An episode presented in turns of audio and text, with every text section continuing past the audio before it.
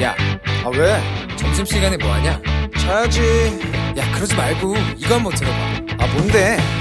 지금 당장 라디오를 켜봐 나른한 오후 깨울 시사 토크쇼 모두가 즐길 수 있고 함께하는 시간 유쾌하고도 신나는 시사 토크쇼 오태훈의 시사본부.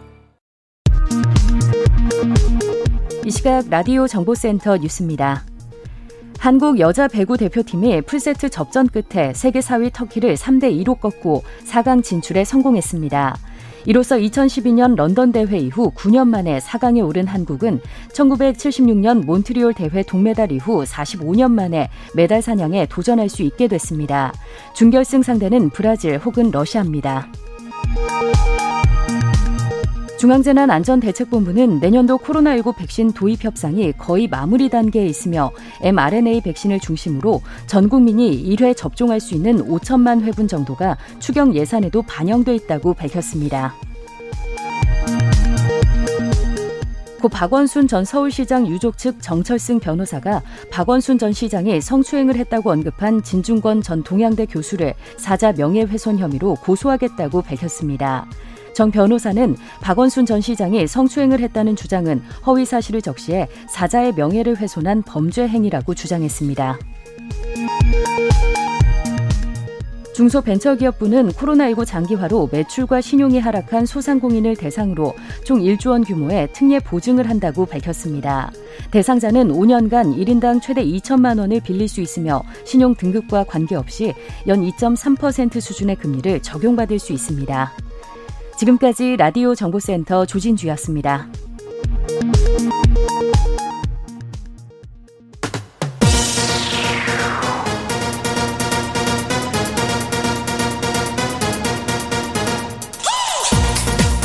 박정호의 본부 뉴스. 네, 오태훈의 시사본부 2부 시작하겠습니다. 이 시각 첫 뉴스. 가장 중요한 뉴스들 정리해드리는 본부 뉴스 시간입니다. 오마이뉴스의 박정호 기자 나오셨습니다. 어서 오세요. 네, 안녕하십니까? 예. 어, 확실히 이 주말 효과가 사라지면 네. 또 1,700명대로 급증을 했어요. 그렇습니다. 오늘 영시 기준 신규 확진자 1,725명 발생했습니다. 어제 발표된 숫자보다 무려 525명 급증했습니다. 네. 특히 비수도권의 지역 발생 확진자가 또다시 600명대 628명을 나타내면서 4차 대유행 이후 최다를 기록을 했는데요. 이 전국적 확산세 좀처럼 꺾이지 않고 있습니다. 네. 국민의당 당직자가 확진 판정을 받았고 이것 때문에 안철수 대표 자가격리 들어갔어요? 네, 당직자 중 한 명이 오늘 확진 판정을 받아서 자가격리에 들어갔고요. 안 대표를 포함한 당사 근무자 전원이 선별진료소에서 검사를 받았는데요. 해당 당직자는 지난해 30일까지 당사로 출근했고 음. 보건소 역학조사팀에 따르면 안 대표는 밀접 접촉자는 아닙니다. 하지만 예방수칙 준수를 위해서 안 대표는 진단 검사 결과 나올 때까지 일정을 네. 잠정 취소하고 자가격리에 들어갔습니다. 네. 지난해 이제 코로나 위기 때문에 어려움을 겪는 소상공인들에게 자발적으로 이제 임대료 깎아주는 네. 이 착한 임대인 이거 운동이 있었는데 네. 이 착한 임대인이 10만 명 이상이었네요. 그렇습니다. 임대료를 감면하고 세액 공제를 받은 착한 임대인 개인과 법인 합쳐 총 10만 3,956명으로 집계됐는데요. 네. 착한 임대인들은 이 전국 18만 910명의 임차인에게 4,734억 원의 임대료를 감면해주고 2,367억 원의 세액공제 혜택을 받았습니다. 임대료를 감면받은 임차인 지역별로 보니까 이 대도시권에서 어, 많이 혜택을 봤어요. 임대료 인하가 있었는데요. 어, 운동 일정 정도 상황 성과를 냈다고 볼 수 있겠네요. 그렇습니다. 예. 서울에서 6만여 명, 경기도가 4만 7천여 명 이렇게 18만 명이 넘는 임차인이 좀 어떻게 보면 혜택을 받았고요. 이게 지난해에는 임대료 인하액의 50%를 세액 공제해 줬거든요. 50% 세액 공제료였는데 네. 올해는 임대료 인하액의 70%입니다. 음. 그러니까 좀 이렇게 올려가지고 더 많은 임대인이 착한 임대인 운동에 참여하길 바라는 그런 마음을 정부가 가지고 있습니다. 네.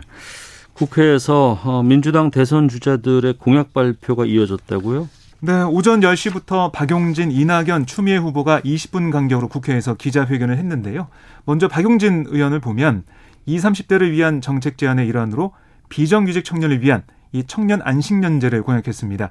이게 뭐냐면 비정규직으로 노동시장에 들어오는 청년 노동자들에 대해서 7년을 일하면 네. 자발적으로 퇴직하더라도 1년 정도 통상임금을 받으며 재충전할 수 있도록 하겠다. 아, 이런 거고요.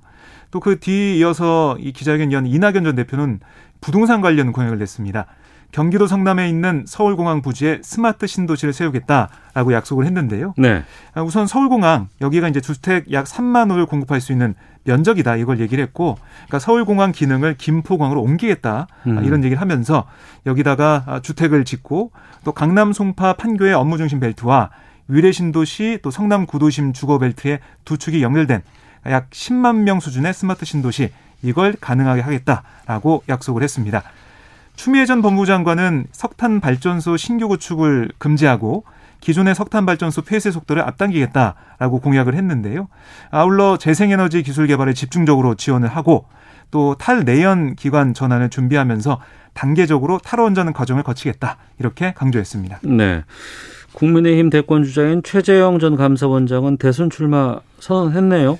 네, 그러니까 지난 6월 28일 감사원장직에서 물러난 지 32일 만이고요. 지난달 7일 정치 참여를 선언한 지 23일 만인데요. 올림픽 때문에 이거 언제 서- 출마 선언할지 네. 고민하겠다고 했었거든요. 그렇습니다. 근데 윤석열 전 총장도 입당을 한 상황에서 더 이상 늦추기가 좀 어려운 그런 상황도 있었고요. 음. 헌법 정신을 수호하겠다 이런 의지를 보였고 국민 통합 등의 국정 운영 철학 이것도 출마 선언문에 담았습니다. 일자리 문제 같은 이 청년을 비롯한 미래 세대의 희망과 관련한 청사진 이것도 강조를 해서요. 이제 본격적인 이 국민의힘 내부에 경쟁이 시작됐, 시작됐다라고 볼 수가 있겠고 그리고 윤석열 전 검찰총장은 SNS에 어, 양 뒷다리를 활짝 벌린 채 배를 깔고 엎드린 반려견 사진을 올렸어요. 네. 이 어떤 글을 썼냐면 마리는 180도까지 가능해요. 아빠랑 마리랑 같이 매일 나아지는 모습 기대해 주세요. 매일 0.1cm씩 줄여 나가기라는 글을 적었습니다. 이게 어떤 뜻이에요? 그러니까 그동안 윤 전 총장이 뭐 공개된 자리에서 어, 촬영된 사진을 보면 그림을 보면 양다리를 넓게 벌리고 앉는 이른바 쩍벌. 네, 예, 그렇습니다. 예, 예. 그 쩍벌 이 버릇 이게 좀 지적을 받았습니다. 조홍천 민주당 의원이 자신을 만나러 간 윤 전 총장에게 이거 좀 고쳐야 된다라고 얘기했고 국민의힘 내부에서도 이건 좀 바꿔야 된다는 얘기가 나왔거든요. 네. 왜 그러냐면 이런 모습 자체가 약간 좀 비호감, 음. 뭐 이른바 꼰대 에, 이런 이미지를 준다 이런 겁니다. 이런 지적을 받자 반려견과 자신을 비교하면서 좀 셀프 디스한 게 아니냐. 그러면서 사람들한테 관심도 불러일으키고 나도 바꿔 나가겠다 이런 의지를 보여줬다라고 풀이가 됩니다. 그렇군요. 육군 제8군단에서 감사 나눔 운동을 강요했다는 주장이 나왔다고 하는데 이건 어떤 내용입니까? 네, 이 8군단이 충용 감사 나눔 1, 2, 5 운동이라는 이름으로 매일 아침 점호 때 다섯 가지씩 감사리를 발표토록 하고 있다는 게이 시민단체 군인권센터의 주장인데요. 네. 1, 2, 5 이게 뭐냐면 매일 한 개의 선행과 두 번의 독서, 다섯 번의 감사 표하기를 뜻합니다. 8군단은 이를 위해서 간부들과 이 장병들에게 감사 나눔 노트를 나눠줬다고 알려졌는데요. 네. 군인권 세트의 말을 들어보면 천 번의 감사 나눔을 하면 제공되는 휴가 아, 때문에 자발적으로 활동에 참여한 장병도 있겠지만 음. 원하든 원하지 않든 모두가 군 복무와 무관한 감사 나눔 운동 동참을 요구받았다. 아, 또 일부 장병은 무더운 날씨에도 날씨가 좋아서 감사합니다. 뭐 이런 마음에 없는 말을 발표할 수밖에 없었다라고 지적을 했습니다. 네. 아, 그러면서 노트 작성과 발표를 강요한 건 헌법상 양심의 자유를 침해한 거다. 문제가 개선되지 않는다면 국가인권위원회 진정 제기 같은 법적 대응을 강구하겠다라고 강조를 했습니다. 네. 위에서는 그냥 자발적으로 참여하라고 했을 뿐인데라고 할 수는 있을지 네. 모르겠지만 밑에서는 또 그게 아니잖아요. 그렇습니다. 어. 네. 세간을 떠들썩하게 했던 그 LCT 특혜 분양 리스트 경찰이 수사를 끝냈어요? 네, 이 부산 경찰청 반부패 경제범죄수사대 LCT 특혜 분양 진정과 관련한 수사를 넉 달 만에 종료를 했는데요. 네. 경찰은 올해 3월 관련 리스트가 진정인을 통해 접수되자 명단 관련자들에 대한 수사를 이어왔습니다.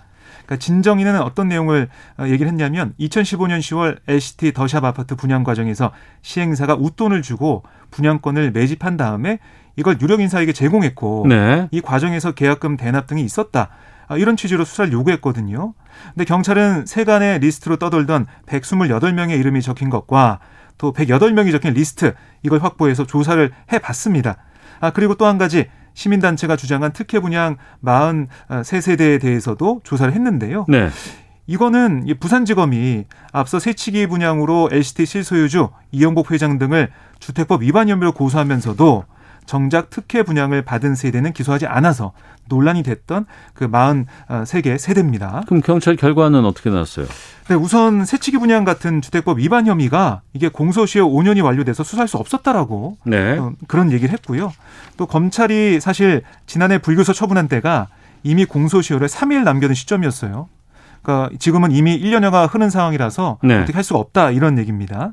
아, 경찰은 이 때문에 공소시효가 긴 뇌물죄 적용을 염두에 두고 수사했지만 리스트 속 인물 절반 가량이 실제로는 LCT를 전혀 구매하지 않은 것으로 확인됐고 또 논란의 43세대는 그 여기에 포함된 부산시 전 고위공직자 A씨와 이영복 회장에 대해서는 입건해 조사를 했지만 이들에 대해서도 뇌물 정황을 확인하지 못했다는 게 경찰의 설명입니다. 어. 뭐 이거 관련해서 참여연대가 이 43세대에 대해 공소시효를 모두 흘려보내고 불기소 처분한 당시 검찰 수사팀에 대해서 봐주기 수사 이걸 의심하면서 공수처에 수사를 의뢰해 놨거든요. 네. 앞으로 공수처의 조사를 좀 봐야겠습니다. 알겠습니다. 여기까지 살펴봤습니다. 본부 뉴스 오마이뉴스의 박정호 기자와 함께했습니다. 고맙습니다. 고맙습니다.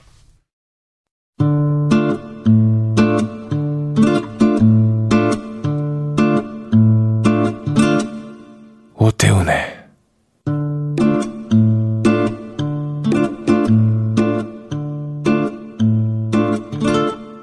시사본부. 네, 1시 12분 향하고 있습니다. 시사본부는 청취자 여러분들의 참여 기다리고 있습니다. 샵 9730으로 의견 보내주시면 되고요. 짧은 문자 50원, 긴 문자 100원, 어플리케이션 콩은 무료입니다. 팟캐스트와 콩, KBS 홈페이지를 통해서 시사본부 다시 들으실 수 있고, 그 콩 앱에서 일라디오를 보이는 라디오로 만나실 수 있습니다. 콩 앱 켜시고, 일라디오 채널 하단 메뉴에 캠코더 마크 있거든요. 이거 누르시면 영상으로도 만나실 수 있습니다. 물론 유튜브를 통해서도 생중계되고 있습니다. 전문성과 현장성이 살아있는 고품격 high quality 범죄 수사 토크를 지향하는 시간 아는 경찰 시작하도록 하겠습니다. 배상훈 전 서울경찰청 범죄심리 분석관 나오셨습니다. 안녕하십니까? 안녕하세요. 김은배 전 서울경찰청 국제범죄수사팀장 자리하셨습니다. 안녕하십니까? 안녕하십니까? 예. 어, 최근 광주에서 극단적인 선택을 한 고등학생이 있었습니다. 이 학생이 왜 극단적인 선택을 했을까 봤더니 학교 폭력을 당해왔다는 정황이 뒤늦게 알려졌고 이것 때문에 학폭 논란이 불거졌었는데 처음에는 그냥 성적 비관 때문에 그랬나 보다 이랬다면서요? 예. 배상훈 교수님. 예. 지난달 29일 오전에 광주광역시 한 야산에서 18살 고등학생이 숨진 채 발견됐는데요. 네. 그날이 하필 그 기말고사 두 번째 날이라고 하고 어. 그러니까 이제 어, 일반적으로 봤을 때 아, 성적 비관이다라고. 그래서 성적 비관에 의한 극단 선택으로 전결될 뻔했는데 네. 이게 이제 뒤늦게 발인 전날 그 친구의 부모가 영상을 하나 가져오고 또 관련된 유서가 발견되면서 이게 보통 사건이 아니라 그 영상하고 유서는 좀 모호한데 내용이 좀 모호하지만 영상은 너무나도 명확하게 심각한 폭력 그래서 그거 가지고 다시 수사가 돼서 이제 가해자들이 구속된 사안이라고 볼 수 있습니다. 네.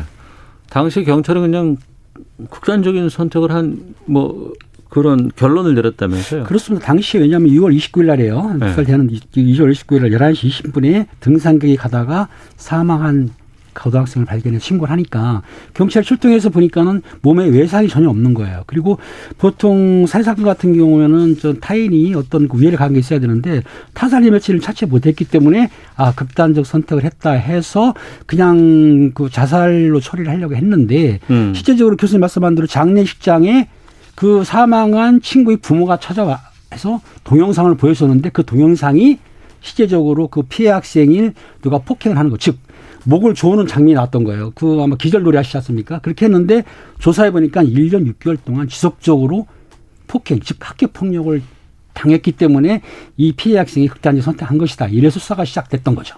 네. 상황 자체가 영상 자체가 지금 이제 인터넷에도 떠돌고 있는데 뭐 말로 할 수 없을 정도로 좀 참혹합니다. 잔인하고. 왜냐하면 기절놀이라고 하는 게 이 경동맥을 눌러갖고 뇌에 이 산소가 공급되지 않으면 바로 기절하거든요.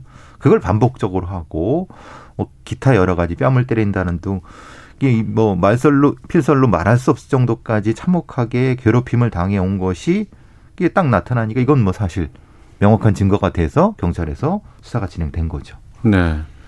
그러면 그 친구 부모가 보내준 영상 영상이 없었으면은 이 일은 그냥 묻히는 거 아니에요? 지금 상황으로 봐서는 영상이 없었다고 한다면은 묻힐 이유가 뭐냐면 당시에 이제 그 전수조사를 해가지고 열한 명 정도를 입건한 걸 알고 있는데 그 학생들은 학교에서는 전혀 몰랐다는 얘기예요.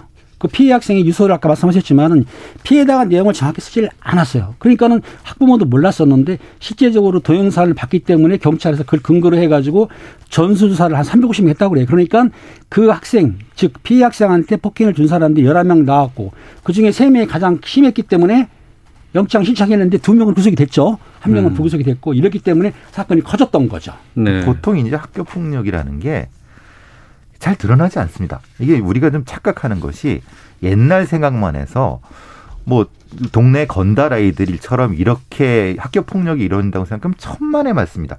눈으로는 전혀 드러나지도 않고 네. 실제로 그 가해자 아이들을 보게 되면 뭐 보통 아이들하고 전혀 구별이 안 됩니다.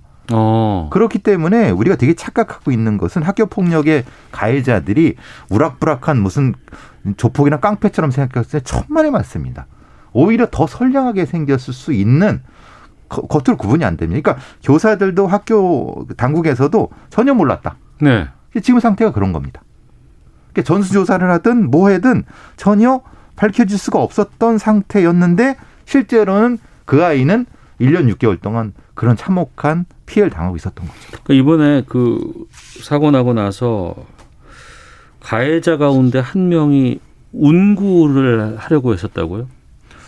참 이게 그게 그렇죠. 그 그럼 그 말씀인 거예요. 그러니까 아니 친구가 죽었는데 음. 내가 운구할게요라고 이렇게 했다고 하거나 아니면 그걸 하겠다고 나설 정도라 그러면 뭐 주위의 사람들이 보거나 부모가 봤을 때 얘가 그럴 애가 아닐 거. 그, 그 앞서 말씀하신 것처럼 전혀 티가 안 난다는 그 말과는 일맥상통하는 것 같은데요. 그렇죠. 그런 그러니까 이제 그 아마 절친이라고 찾아와서 운구 네. 행렬에 참여하겠다고 했는데 실제적으로 그 운구 행렬에 응가하겠다는 학생이 그 피해 학생한테 피해를 가한 거예요. 그러니까 어. 부모 입장에서는 그 내용을 설명을 또 안 했기 때문에 그러니까 피해 학생들이 실제적으로는 피해를 당해도 부모나 학생들한테 상담을 해야 되는데 안 하면은 학교라든지 부모들도 모르는 상황이 되거든요. 자기 혼자 감수하려고 했기 때문에 문제가 발생했는데 다행히도 영상이 있고 또 전수조사 해가지고 피해 사항이 나왔기 때문에 이 전모가 드러나게 된 거예요. 근데 사실 우리 교육하는 분들이 좀 대단히 착각을 하시는 것들이 있는데요.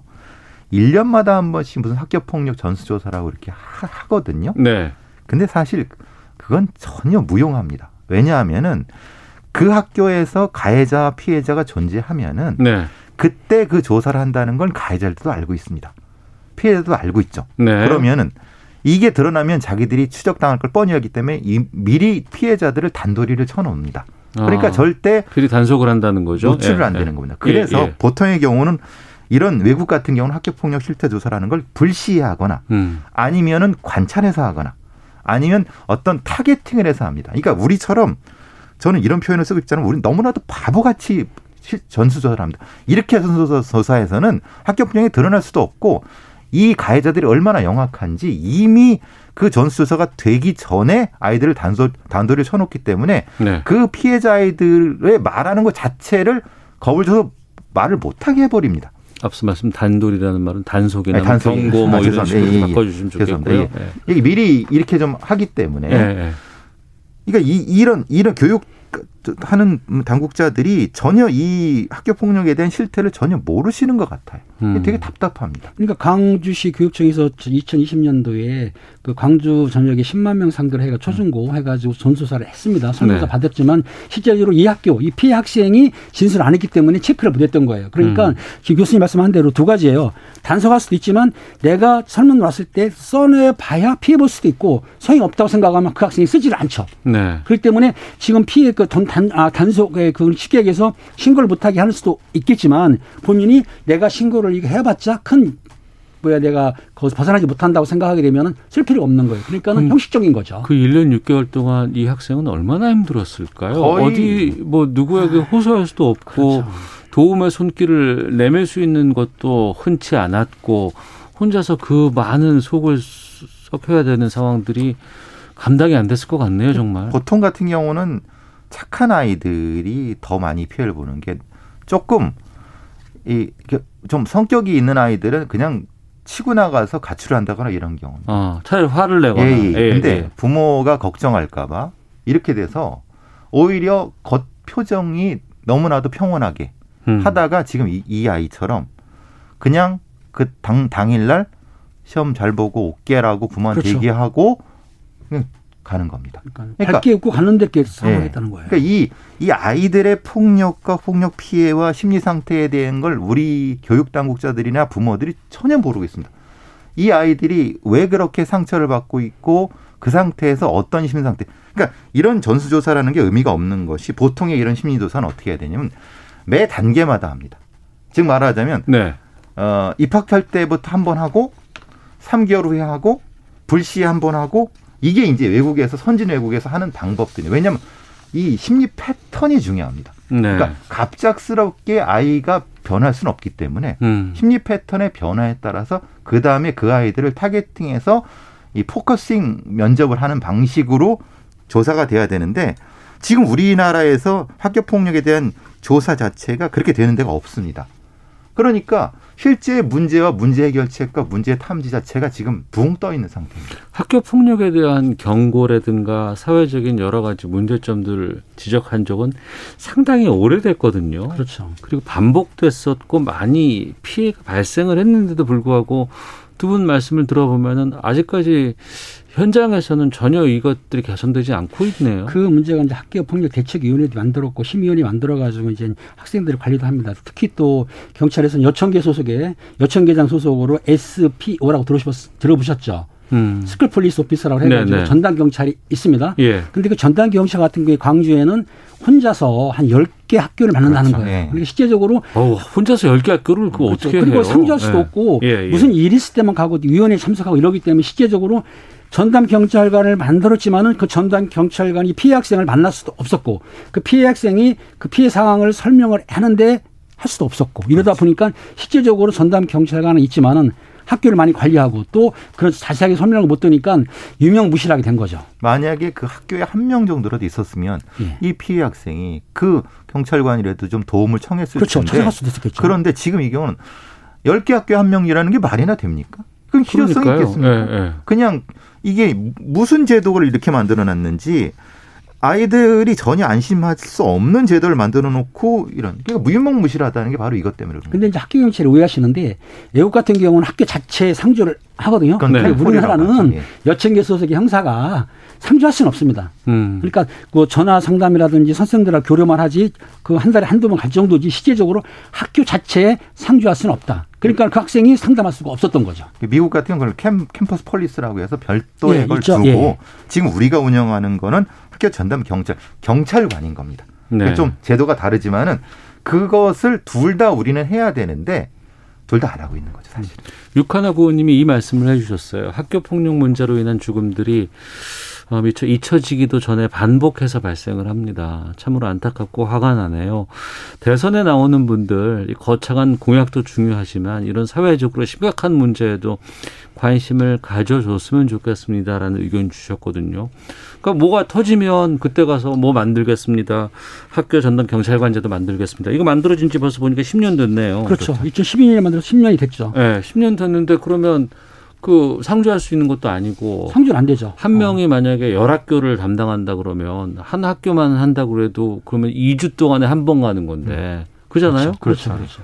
그러면 2주 동안에 한 번 간다는 건 한 번도 안 가도 모른다는 얘기 아니에요. 그렇죠. 결국은. 그렇죠. 결국은 그렇습니다. 그렇죠. 현실적으로 그리고 SPO의 자격이라든가 아니면 어떤 관리도 실제로 좀 문제가 있어 갖고 좀. 네, 관... 그러면 경찰관들 같은 경우에 솔직히 SPO 자기가 맡고 싶어 하겠어요? 그렇죠. 아니 일단은 이제 여천계 소속 형사들이 형사들이 네. 맞는 건 맞는데 네. 자기 업무도 있는 거죠. 그러니까요. 있는데 네. 학교 폭력 주로 그러니까 사실 SPO라는 게 예방도 중요하지만 학교 학생들이 사건이 발생하면은 사건 처리는 가능해요. 하지만 미리 예방하기는 역부족이다라고 보시면 되죠. 근데 이것처럼 그 사건이 있는지도 모르는 상태에서 아니, 몰랐죠. 접근을 못 그렇죠. 한다는 겁니다. 음. 그러니까 제도 자체가 의미가 없다는 거예요. 아예. 그러려고 음. 하면은 애초에 SPO라는 거 말고 교육청에서 별도의 캠포를 만들어 갖고 두는 것이 낫다라고 하는 것이 교육 전문가들의 얘기인 거고 왜 SPO를 경찰로 두느냐?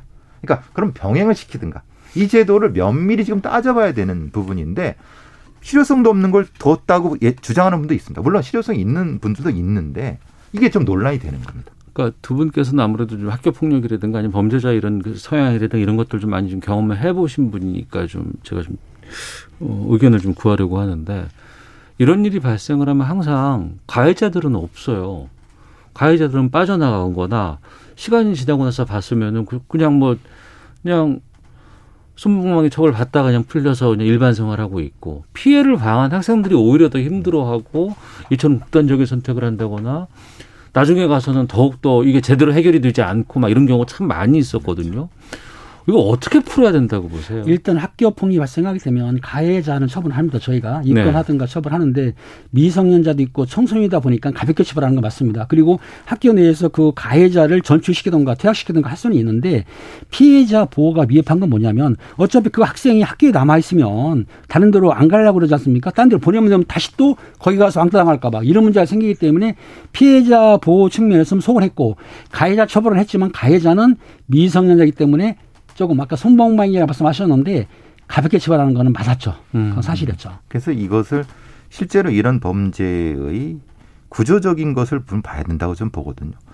이 영상을 왜 찍었을까요라는 전 구- 궁금하는데 이거는 가해자들이 찍은 겁니다. 네. 이 가해자들이 그것을 다른 방관자들한테 보여주려고 거부주려고 했는데 그 중에 하나가 이제 나타난 거죠. 그러니까 이런 폭력의 구조라고 하는 것이 실제 두 주도자가 있고 방관자가 있고 피해자가 있는데 어차피 주도자는 강하게 처벌을 하되 방관하는 학생들을 거기서 끌어, 끌어내기 위해서는 지속적인 상담과 관리가 필요합니다. 그러니까 그것이 진행이 안 되기 때문에 그 중간에 있는 아이들이 가해자로 가게 되는 이런 구조적인 부분을 우리 교육 당국이 알아야 되는데 네. 그걸 전담할 수 있는 교사도 없고 음. 상담 교사라고 있지만 상담 교사는 이 부분에 빠집니다. 네. 그러니까 관리가 꾸준히 안 되는 거예요. 그러니까 이거 일종의 버려진 아이 형태로 되는 거죠. 피해자는 또 관리가 안 되고. 음. 그러니까 두세 가지 측면에서 전담할 수 있는 인력이 없다는 겁니다. 그냥 학교 교, 교그 선생님들은 그걸 과목을 가르치는 정도밖에 안 된다는 거죠. 그러니까 아이들의 심리적인 것을 관리할 수 있는 이게 선생님이 되든 뭐가 되든 모르겠는데 그런 영역이 분명히 학교에서 있어야 된다는 거죠. 그 4437님이 그 말씀을 주셨어요. 학교가 학생들을 견제할 수 있는 수단 자체가 없어진 것도 원인이라고 봅니다. 선생님들에게 훈육의 권한을 좀 더 줘야 하지 않을까 싶습니다라는 의견 주셨는데 이게 뭐 과거처럼 아이들을 때리거나 뭐 이러는 것이 아니고 선생님들이 여러 가지 아, 학생들에게 부여할 수 있는 권한이라든가 아니면은 어 일정 정도의 벌칙이라든가 이런 부분들을 충분히 좀 어, 필요하지 않을까 생각이 들기도 하고 박영준님 어른들 잘못이 크다고 보네요. 부모가 자식들을 잘 돌보지 못한 탓도 있겠죠. 참 이게 또 내 마음 같지 않은 것도 또 자식이라는 것들도 좀 문제가 되기도 그렇죠. 하고요. 참 어렵습니다.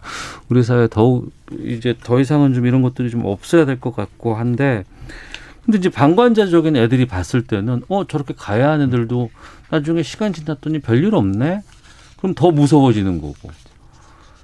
이게 또 대물림 되는 거 아니에요? 이런 것들은 좀 끊었으면 좋겠다고. 이번엔 그 그래도 구속이 된 거잖아요. 그렇죠. 세 명 중에 두 명은 이제 그 증거인멸이나 도주 를 했다고 했는데 네. 범인을 좀 부인을 했어요. 네. 그리고 불구속된 학생은 일부 범죄를 시인했다고 그래요. 그러니까 음. 참작을 했던 거죠. 네. 어떻든 간에 그 구속을 시켰으니까 더 처벌하는 건데 아마 전수사를 해가지고 추가로 또 음. 추가로 가해자가 나올 것 같습니다. 음, 저는. 거기에서는 저는 주범은 거기 없다고 봅니다. 보통의 구조에서는 어. 주범은 빠져나갑니다. 어. 좀 철저한 수사로 좀 뭔가 그렇죠. 좀 네. 속 시원한 결과들이 좀 나왔으면 좋겠다는 생각이 듭니다. 자, 1시 29분 지나고 있는데요. 어, 기상청 연결하고 또 교통정보 어, 살펴보고 돌아오도록 하겠습니다. 날씨와 미세먼지 정보 윤지수 씨가 전해 주십니다. 네, 찜통더위가 계속되고 있습니다. 지금 전국적으로 기온이 30도를 크게 웃도는 상황이고요. 경상남도 양산이 36.1도, 김해가 35.6도의 높은 기온을 보이고 있고 실제 기온보다 습도가 높기 때문에 체감 온도는 조금 더 높게 나타나고 있다는 점 참고하시면 좋겠습니다. 오늘 낮 최고 기온은 강릉이 36도, 대구 35도, 춘천, 세종, 대전, 광주 34도, 서울, 부산, 울산, 제주 33도 안팎까지 오르면서 어제보다도 더위가 좀 더 심할 것으로 예상됩니다. 건강 잘 챙기시기 바랍니다. 폭염특보가 내려진 가운데 당분간 폭염과 열대야가 좀 더 이어진다는 점도 기억해 두시기 바랍니다.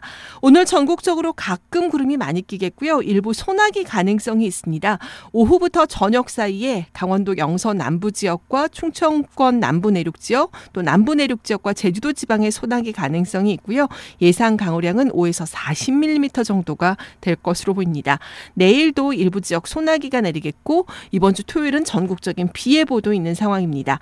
지금 미세먼지 상황은 전국 대부분 지역 보통이거나 좋은 단계입니다. 서울의 경우 초미세먼지는 1세제곱미터당 15 마이크로그램, 미세먼지는 23 마이크로그램을 나타내고 있습니다. 오늘도 미세먼지 상황은 나쁘지 않겠지만 눈과 호흡기에 영향을 주는 오존 농도가 높아지면서 전라남도 광양 지역은 지금 오존 주의보가 내려졌고요. 오늘도 많은 곳에서 오존 농도가 나쁨 단계에 이르는 곳이 많겠습니다. 지금 서울 기온은 32.1도입니다. 지금까지 날씨와 미세먼지 정보였습니다. 다음은 이 시각 교통 상황 알아보겠습니다. KBS 교통정보센터의 김민희 씨입니다. 네, 꾸준히 돌발 구간이 많은데요. 이번에는 경부고속도로 서울 방면 기흥 부근에서 사고가 났습니다. 갓길로 옮겨져서 처리 작업을 하고 있지만 기흥 동탄 나들목부터 속도 줄여 지납니다. 더 가서는 수원 부근과 다시 달래내국에부터 반포 사이로 더디게 지납니다.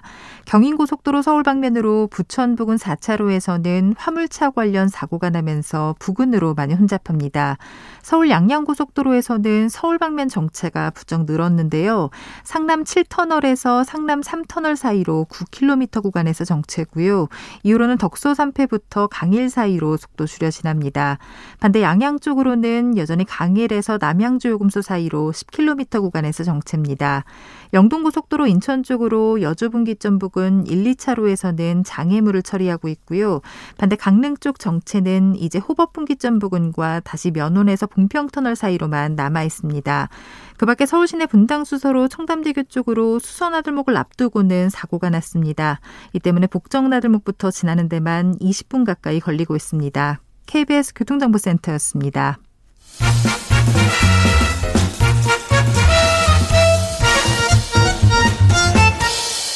오태훈의 시사본부.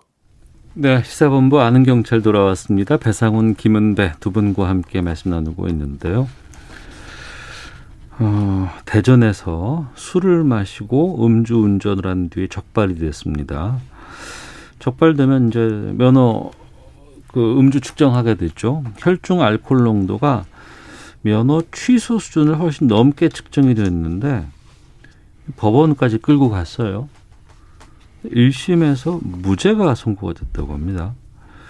음주운전은 최근에 절대 가볍지 않은 범죄로 인식되고 있고 또 법원에서도 상당히 강한 처벌이 내려지는 게 최근의 추세였는데 기은배 팀장님 어떻게 이게 무죄가 나왔어요? 지금 황당한 얘기인데요. 작년 3월 얘기입니다. 한 7시경에 네. 50대 박모 씨란 박모 씨란 분이 자기 차를 끌고 100m 정도를 운전해서 식당 주차장에 차를 대다가 네. 옆에 있는 차를 갖다 긁었어요. 네. 수소를 한 거예요. 근데 본인이 신고를 했습니다. 내 차가 다른 차를 부딪힌 것 같다. 잘했어 어. 여기까지는. 예. 경찰이 출동해서 보니까 그 신고한 사람에서 술 냄새가 나는 거예요. 예. 그럼 당연히 측정을 하겠죠. 예. 측정할 때 입안을 이제 헹굽니다. 우리가 물을 줘서 헹군 다음에 측정을 했더니 지금 말씀하신 대로 0.124가 나왔어요. 0.8부터가 면허 취소잖아요. 0.08부터 취소죠. 네, 0.08부터. 네, 0 취소고 0.03까지 이, 이상은 입건이 되거든요. 예, 0.03 예. 이하니까 안 되는데. 그러니까 당연히 경찰에서는 측정한 다음에 그걸로 해가지고 검찰이 송치를 했습니다. 예. 불구속이지만. 근데 재판에 들어갔는데 이 피의자 그분이 하는 말이 뭐냐면 예. 내가 운전한 건 맞다. 술 한 잔 먹고 운전을 했다. 예. 그런데 경찰관이 오기 전에 화가 나가지고 술을 세 잔을 더 먹었다. 어디서요? 차, 자기 차에서요. 신고한 후에. 후에. 신고한 후에. 후에. 그러니까 사고 나기 전에는 한 잔밖에 안 먹었지만 예. 사고 낸 후에 기분 나빠가지고 세 잔을 더 먹었다. 그 수치가 올라간 거다. 라고 해가지고 위드마크 공식으로 하니까는 그 나중에 세 잔 먹은 걸 빼보니까 0.033이 나왔던 거예요. 이거 주장입니다. 수치가. 그분의 주장입니다. 주장이어서 네. 그런 상황이기 때문에 0.033인데 법원에서는 뭘 보냐면 예. 0.03이나 0.033 같은 경우에는 사실상은 변호사가 붙어가 주장하게 되면은 0.03 같은 경우에는 근사치기 때문에 무시할 수도 있거든요. 그래서 1심에서 무죄를 해준 거예요. 음, 음주에 관해서. 이게 사실 저희가 좀 다루기 좀 묘한 게 괜히 이거를 탈법을 하는 방법을 가르쳐 드리는 것 같아 갖고 사실 좀 조심스럽지만은 이 판사님의 법리상의 구성은 그렇습니다. 이 분의 이분의 말을 다 믿은 거예요. 왜냐? 가능성 있다. 왜냐하면 최종으로 0.124가 나왔지만은 네. 본인이 얘기한 대로 조금 먹은 거 인정. 인, 인정인 게 일종의 자수 같은 거죠. 그리고 자기가 또 신고했어. 그러니까 자수 같은 거죠. 그러니까 인정해 줄 바가 있고 차 안을 보니까 술병도 있어. 그러니까 결국은 이것을 본인이 적극적으로 자기가 신고도 했고 마셨다고 했고 그랬는데 얼마나 마셨는지 나도 모른다.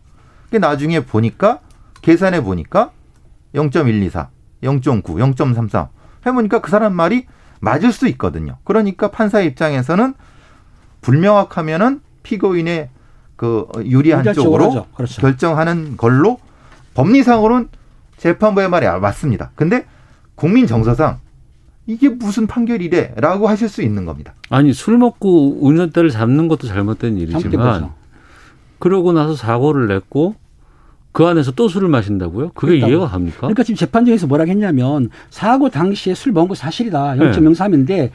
자기가 사고 난 뒤에 술을 먹었는데 그거를 측정했기 때문에 0.14가 됐다. 그런데 네. 재판부에서 말하기는 이 분이 이 피해자가 2007년하고 14년, 2017년도가 두 분의 음주 측를 걸린 적이 있어요. 예. 그 사람이 측정 오게 되면 걸리는 줄 알아. 그러니까 자기가 그렇게 전과 있는 사람이 구태여 신고할 일 있느냐 판사 판단해. 그렇잖아요. 내가 오면은 체킹을 당하는데 뭐라 신고했을까? 아, 두번 걸렸으면 한 번 더 걸릴 수도 있는 거 아닌가요? 왜 그렇게 그거를 반대로 생각하는 거죠. 왜냐하면 신고할 리가 없다. 오히려. 근데 그렇게. 이제 저는 반대로 생각할 수 있는 게 두 번이나 한 상습범이면은 예. 분명히 내가 접속 사고를 냈고 만약에 내가 도망가면은 분명히 잡히면은 뺑소니 될 수 있기 때문에 역으로 생각할 수 있는 교묘하게 생각할 수도 있는 거죠. 왜냐하면 어차피 술을 먹은 건 하면은 이걸 이제 소위 저희 같은 경우 이중 살인이라고 영역을 하는데 과잉 살인 같은 개념을 쓰는 건데 그러니까 조금 먹은 걸 왕창 먹어 갖고 앞에 먹은 걸 덮어 씌워 버리는 거죠. 이거는 이 살인의 살인의 법리에는 있, 있는 건데 이거를 음주운전에 적용한 걸 봐, 보는 건 저는 사실 이게 좀 근데 이제 문제는 예. 그렇게 신고할 일도 없는 데다가 그 차 안에 술병이 있었다는 거 비어 있는 술병이 있는 술병이 있었고 경찰관이 왔을 때 그 피의자가 차 뒤에 있었다. 그러니까 경찰관이 올 때 차 뒤에 앉아서 술 먹었다. 요렇게 판사는 인정해 준 거예요. 그래서 1심에서 무죄가 나왔기 때문에 요걸 또 뒤집히려면 검찰에서는 항상 하겠죠. 그렇죠. 뒤집히려고 그러면은 다른 증거가 나와야 되는데 아까 말씀하신 대로 증거가 확실하지 않으면 피고인한테 유리하게 가거든요.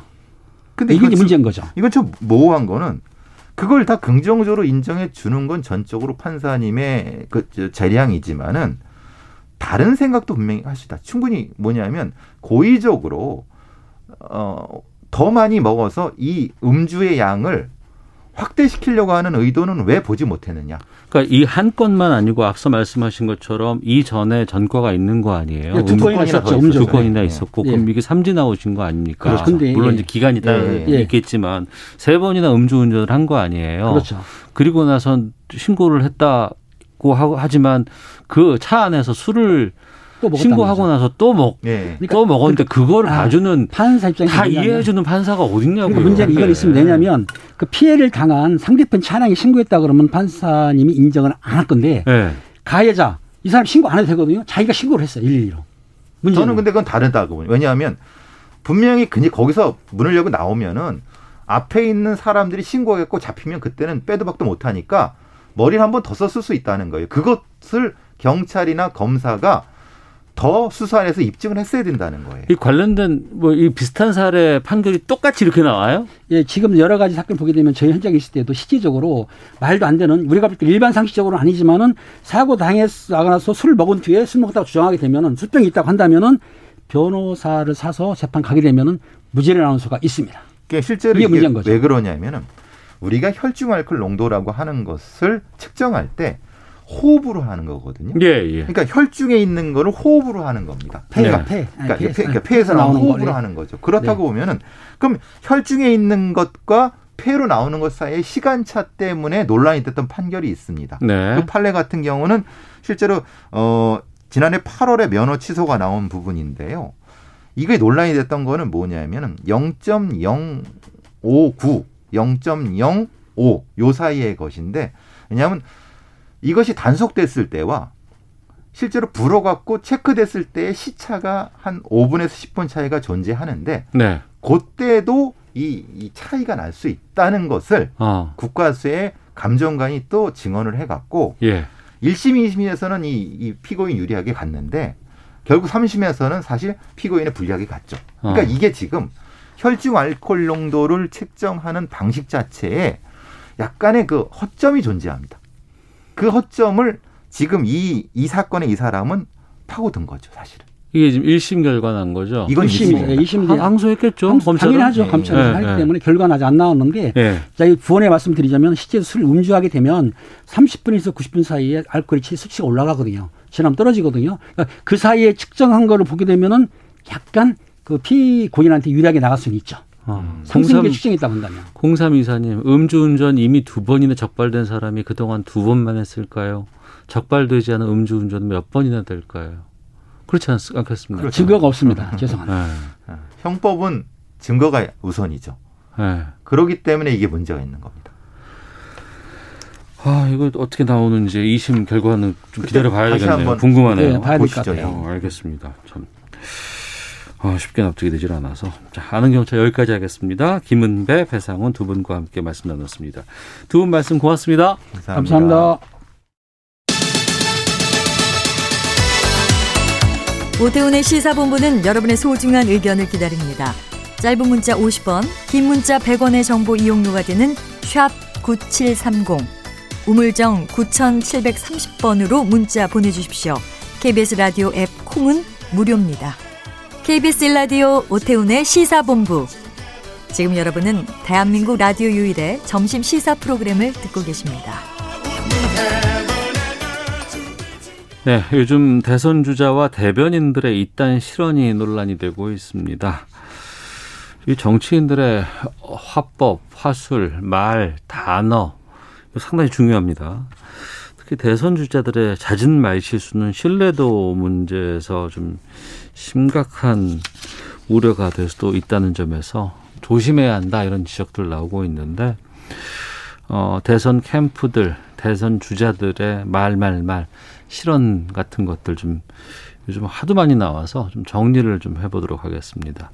김성환의 뉴스 소다 KBS 제1라디오 저녁을 책임지는 시사의 진행자, 시사평론가 김성환 씨와 함께합니다. 어서 오세요. 네, 안녕하세요. 예. 가장 최근 사례부터 좀 말을 해보려고 하는데 하필 또 아는 경찰에서 지금 음주운전 나왔더니 이게 또 바로 연결이 돼가지고 네. 먼저 이재명 지사 대변인이 SNS에 올린 글 때문에 지금 논란이 되고 있죠. 네, 맞습니다. 이게 지난 1일이었는데요. 네. 이 지사 캠프 박진영 대변인이 SNS에 윤석열 전 검찰총장이 연이은 술자리 회동을 비판했습니다. 윤석열 총장 전 총장의 술자리는 상당히 많이 사진상으로 봤어요. 네, 네. 뭐 대낮에 술을 마시기도 하는 모습이 예, 나오기도 예, 했었죠. 예. 이준석 전 대, 아, 이준석 대표하고는 뭐 맥주 회동을 하기도 했었고요. 금태섭 의원하고 만났을 때도 또 술을 마셨다 이런 얘기가 전해지고 있습니다. 네. 그러니까 정치인을 만날 때마다 술을 마셨다. 이거 음. 이제 비판하는 글을 올린 겁니다. 네. 그러니까 이준석 대표가 윤석열 후보가 음주운전이라도 했느냐 음. 이러면서 이재명 지사의 2004년 음주운전 전력을 소환했어요. 네. 근데 이 일을 계기로 박 대변인이 대변인에 임명되기 전인데요. 지난달 음. 15일 올린 글이 다시 회자가 됐습니다. 당시 정세균 전 국무총리가 이 지사를 겨냥해서 네. 음주운전 전력자의 공직 후보 진출을 막아야 한다 이렇게 주장을 했거든요. 예. 근데 박 대변인이 그걸 비판하면서 음주운전은 분명 잘못된 행동이지만 불공정한 이중 처벌이다. 음. 이 다음 문장이 문제가 되는데요. 네. 힘든 하루를 마치고 소주 한 잔 하고픈 유혹과 몇만 원의 대리비도 아끼고 싶은 마음을 모르고 하는 소리다. 음. 이렇게 얘기를 했습니다. 몇만 원의 대리비를 아끼고 싶은 마음을 모르고 하는 소리. 이건 문제 큰데요. 네. 근데 이것 때문에 이제 비판 여론이 일고 그래서 결국은 대변인직에서 사퇴를 했습니다. 네. 그 대선 후보들 간에 이것 때문에 여러 가지 얘기가 많았다면서요. 네, 맞아요. 이낙연 캠프 측에 가장 먼저 문제 제기를 했는데요. 이 후보가 제출한 정과 기록 증명 서류를 보면 네. 음주운전 벌금 150만 원을 처분받은 게 2004년 7월인데 네. 이 후보가 음주운전을 했다고 해명했던 시점이 좀 다르다. 음. 또 다른 음주운전이 있었던 것인지 아닌지 밝혀라 이렇게 요구를 했고요. 네. 김두관 후보도 이 그 벌금 150만 원을 이제 문제 삼은 거예요. 과거에는 음주운전 초범의 경우에는 벌금 70만 원이 일반적이고 네. 재범이나 취소 수준의 폭음 사고가 났을 경우에 150만 원이라고 한다. 네. 그러니까 지금 벌금 150만 원이라고 얘기는 하고 있는데 또 다른 그 이전에 어, 음주운전이 있었던 거 아니냐. 음. 이 정도가 만약에 벌금이 나올 정도면 네. 그건 문제 삼은 거고요. 그래서 다른 정과 기록을 한번 좀 확인해 보자. 정세균 전 총리 역시 100만 원 이하 범죄 기록 모두 공개에 찬성한다. 이러면서 이 지사를 공격했습니다. 음, 그러니까 이 지사가 경기도 지사 출마할 때 그때는 여러 가지 자신의 그 범죄 경력 같은 것들을 다 제출해야 되잖아요. 네, 민주당의 경우에는 네. 공직 후보 에 나서기 전에 당에 다 범죄 전력을 조회할 수 있도록 해요. 네, 거기에는 그러니까 이제 음주운전 적시되어 있는 상황이고. 아, 그럼요. 예, 예. 네, 그거는 있는데요. 근데 추가로 더 하나 밝혀지지 않은 숨겨진 게 더 있을 음. 것이다라고 민주당의 다른 경선 후보들이 지금 문제 제기를 하고 있는 거 아니에요? 네, 맞습니다. 어. 대변인 때문에 시작된 논쟁이지만 결국 이재명 후보가 음주운전 사실에 대해서 다시 한번 공개 사과를 했어요. 네. 그러니까 과거에도 사과한 제, 적이 있거든요. 예, 예, 그러니까 예. 재차 또 사과를 한 겁니다. 음. 그러면서 민주당은 아주 오래전부터 벌금 액수와 상관없이 모든 정과를 공천 심사할 때 제출하고 있다. 네. 좀 불쾌감을 드러내기도 했고요. 음. 어, 바지 발언이나 백제 발언으로 공격을 많이 당했었잖아요. 네. 어제 하필 또 기본주택 공약을 발표한 날이었어요. 이게 시점이 참 중요한 게 무언가 중요한 정책을 발표한다거나 무언가 자기가 하는 여러 가지 계획들, 프로젝트 같은 것들을 언론에 알릴 때 갑자기 엉뚱한 네, 것들이 그렇죠. 다시 이게 덮는 경우가 상당히 많잖아요. 사실 그동안 다른 후보들한테 네거티브 공세에 많이 시달렸거든요. 예, 예. 그래서 이걸 정책 공약으로 좀 돌파해 보겠다 이런 의도도 사실 담고 있었던 측면이 있는데 이게 나비, 나비 효과가 나온 게 결국에는 이재명 지사에 있었던 대변인, 네, 그렇죠. 대변인의 그 SNS 글 때문에 파장이 커진 거군요. 그게 일부분이 그러니까 정책 공약 발표 의미가 좀 퇴색된 측면이 있는 거죠. 어. 어, 그러니까 각 캠프가 지금 대변인단을 좀 몸집 불리기, 세과시를 많이 하고 있거든요. 어느 캠프나 사실 다 마찬가지예요. 예, 예. 근데 대변인도 있고 부대변인도 있어요. 네. 이지사 캠프는 지금 14명이 있어요. 어, 거기 14명이나 있어요? 네. 이낙연 전 대표 측도 더 보강해서 9명이 됐다고 하고요. 네. 다른 후보들도 아마 계속 이렇게 늘려나갈 거예요. 네. 하루에도 이 대변인 한 명당 뭐 몇 개씩 논평을 내놓거든요. 음. 후보가 다 확인하기 어려워요. 네. SNS 글은 뭐 더하죠. 그러니까 대변인의 실언이 후보를 얼마나 공경에 빠뜨릴 수 있는지 보여주는 대표적인 사례가 되어버렸습니다. 어. 저도 정치인들 이제 SNS를 계속해서 이제 받아보고 보고 있으면 참 많이들 올라오고 네. 또 다양한 그 사회적인 이슈에 대해서 뭐 의견들이 반영이 된 글들을 많이 오는데 어떨 때는 어 이렇게까지 너무 많이 올리는 건 아닌가 좀 정제됐으면 음. 저희 좀 어, 표현도 지나친 경우가 네. 굉장히 많잖아요. 좀 공격적인 것들도 많이 음. 보이고 그래서 좀 조심스러워야 할 것 같은데라는 생각이 좀 들기도 하는데 그런가 하면 이제 후보들의 말말 말도 지금 상당히 큰 이슈입니다. 네. 특히 이제 윤석열 후보 같은 경우에는 뭐 일일 일 발언 뭐 이런 얘기들 많이 나오기도 하는데 네. 부정식품 이것도 지금 상당히 큰 좀 이슈예요. 아, 이건 뭐 굉장히 여러 가지 결로 얘기할 수 있는 논쟁인데요. 예. 지난달 중순 매일경제하고 인터뷰를 했어요. 음. 근데 그때 신문에는 게재되지 않았던 게 동영상으로 지금 공개가 된 거예요. 네네. 인터뷰 네. 전문이. 네. 근데 거기에 신문에 실리지 않았던 내용이 나온 거예요. 네. 근데 검사 시절 읽었던 미국의 경제학자 밀턴 프리더먼의 책을 언급하면서 없는 사람은 부정식품이라도 먹을 수 있게 해줘야 한다. 이렇게 얘기를 한 겁니다. 네. 그러면서 햄버거를 예로 들면서 50전짜리도 먹을 수 있어야 하는데 50전짜리를 팔면서 위생이라든지 quality를 5불짜리로 맞춰 놓으면 네. 그건 소비자의 선택의 자유를 제한하는 것이다. 이렇게 주장을 한 겁니다. 그러니까 이 사실이 알려지니까 이 설국 열차의 양갱을 용인하자는 거냐 뭐 음. 이런 이제 반발이 인터넷과 SNS상에서 일었고요. 네. 이번에는 또 윤 전 총장 측 신지호 정무실장, 신지호 전 국회의원 네. 발언이 또 분노한 여론에 기름을 끼얹었어요. 음. 언론 인터뷰에서 이렇게 얘기합니다. 부정식품과 불량식품을 구분하지 못하고 윤 전 총장이 부정식품을 먹어도 된다고 말한 것처럼 왜곡하며 비난하고 있다. 네. 이렇게 얘기를 했어요. 부정식품은 인체에는 해롭지 않으나 법적인 기준에서 보면 부정이라고 판단되는 식품이다. 그래서 부정식품을 정의를 내렸는데 봉지 표시는 300g이라고 해놓고 실제 내용물은 20g 모자란다는 거라든가 네. 몸에 좋은 성분이 들어가 있다고 해놓고 실제로는 덜 들어가 있는 걸 말하는 거다. 음. 근데 윤 전 총장은 분명히 위생 기준과 음식의 질을 얘기했거든요. 네. 가난한 사람들이 그걸 먹는 걸 왜 국가가 통제하려고 하느냐 이런 취지로 발언했거든요. 더구나 1970년대 주로 활동했던 밀턴 프리드먼이라는 경제학자는 국가의 간섭을 죄악시한 자유지상주의자입니다. 네. 그 발언을 인용하면서 한 발언인데 부정식품이냐 불량식품이냐 이런 정의를 하면서 얼버무렸으니까 여론이 좋을 리가 없죠. 언론의 문매가 다시 쏟아졌습니다. 그 부정 불량 차이 때문에 언론들이 이걸 문제 삼는 건 아니잖아요. 네, 그렇죠. 여론도 네. 그 아니 50전짜리도 먹을 수 있어야 했다는데 그럼 있는 사람은 5불짜리 먹고 없는 사람은 50전짜리만 먹어야 된다는 건 이거는 소비자의 선택의 자유가 아니잖아요. 이게. 그렇죠. 네. 위생 기준이 우리가 계속 높아진 것은 그럼요. 네. 어, 사람들의 건강권을 해치기 때문에 그런 거 아니겠어요? 근데 윤 전 총장 쪽에 이런 설화가 계속돼요 지금. 뭐 일일 설화 이렇게 말씀하시기도 하셨는데 뭐 국민의힘 입당 전부터 약탈 정권 대구 밀란 주 120시간 논란에 휩싸인 적이 있고요. 네. 입당 직후에 초선 모임에 참석해서 저출산 대책에 대해서 강의하는 모습처럼 이렇게 보였는데 네네. 네.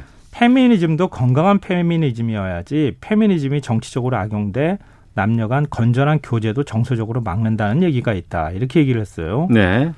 이게 건강한 페미니즘이 뭔지 도대체 개념 정의가 잘 안 되는 것이고요.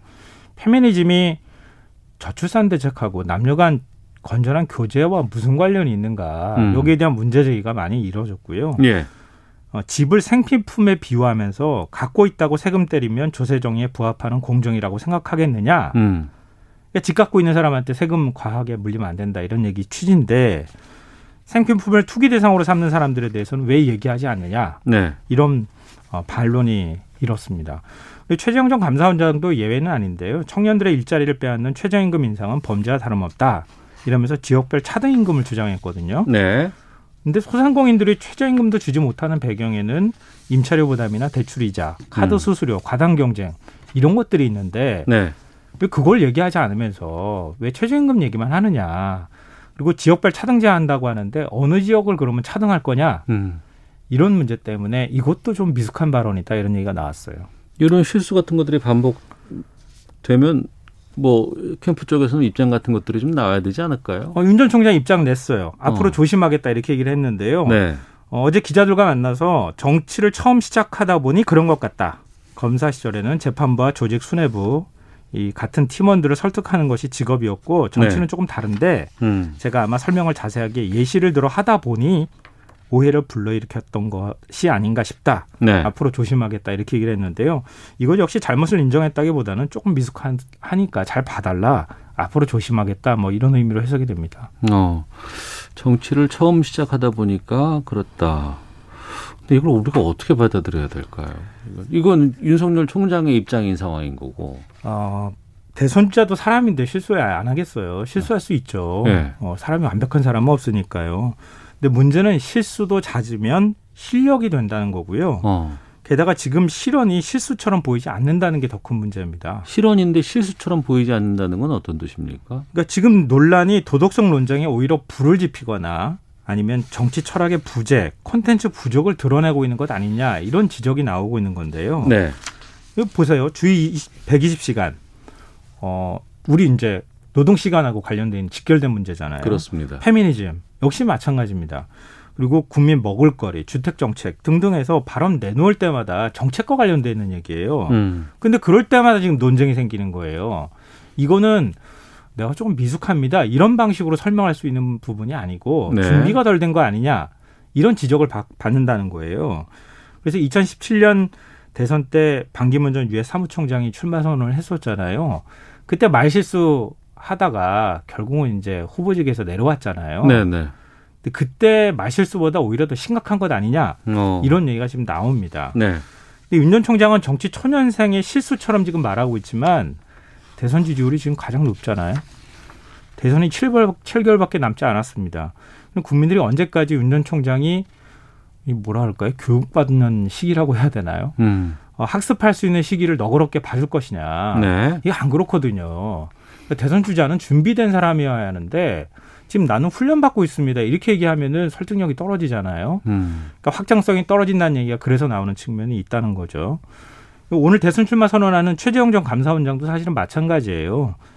어, 정치 이제 처음 하는 거잖아요. 네, 네. 이제 본격적으로 여론의 검증대 위에 올라서는 셈이 됐는데, 음. 근데 지금 이제 뭐 국민의힘 소, 속돼 있는 후보들이 주로 얘기하는 게 문재인 정부에 대한 반감, 네. 음, 반문재인 정서를 자극하는 얘기들을 계속 하고 있잖아요. 근데 이거는 확장성에 한계가 있을 수밖에 없어요. 그러니까 자신의 실력, 미래, 음. 희망 이런 것들을 얘기해야 나라를 되잖아요. 어떻게 이끌어 나가겠다는 비전을 보여줘야 되잖아요. 그렇죠. 네. 근데 지금 나오는 얘기들 보면은 그런 얘기는 거의 없어요. 은전 어. 총장이 지금 확장성 떨어진다는 것도 바로 그런 거 아닙니까? 음. 바로 그런 부분에 대해서 보여줘야 하는데 오히려 보여줄만 하면 오히려 실수가 나오는 것. 알겠습니다. 이런 건 좀 그 자성의 계기로 삼아야 되지 않을까 싶습니다. 김성원 평론가 함께했습니다. 고맙습니다. 네, 고맙습니다. 시사본부도 인사드리겠습니다. 내일 뵙겠습니다. 안녕히 계십시오.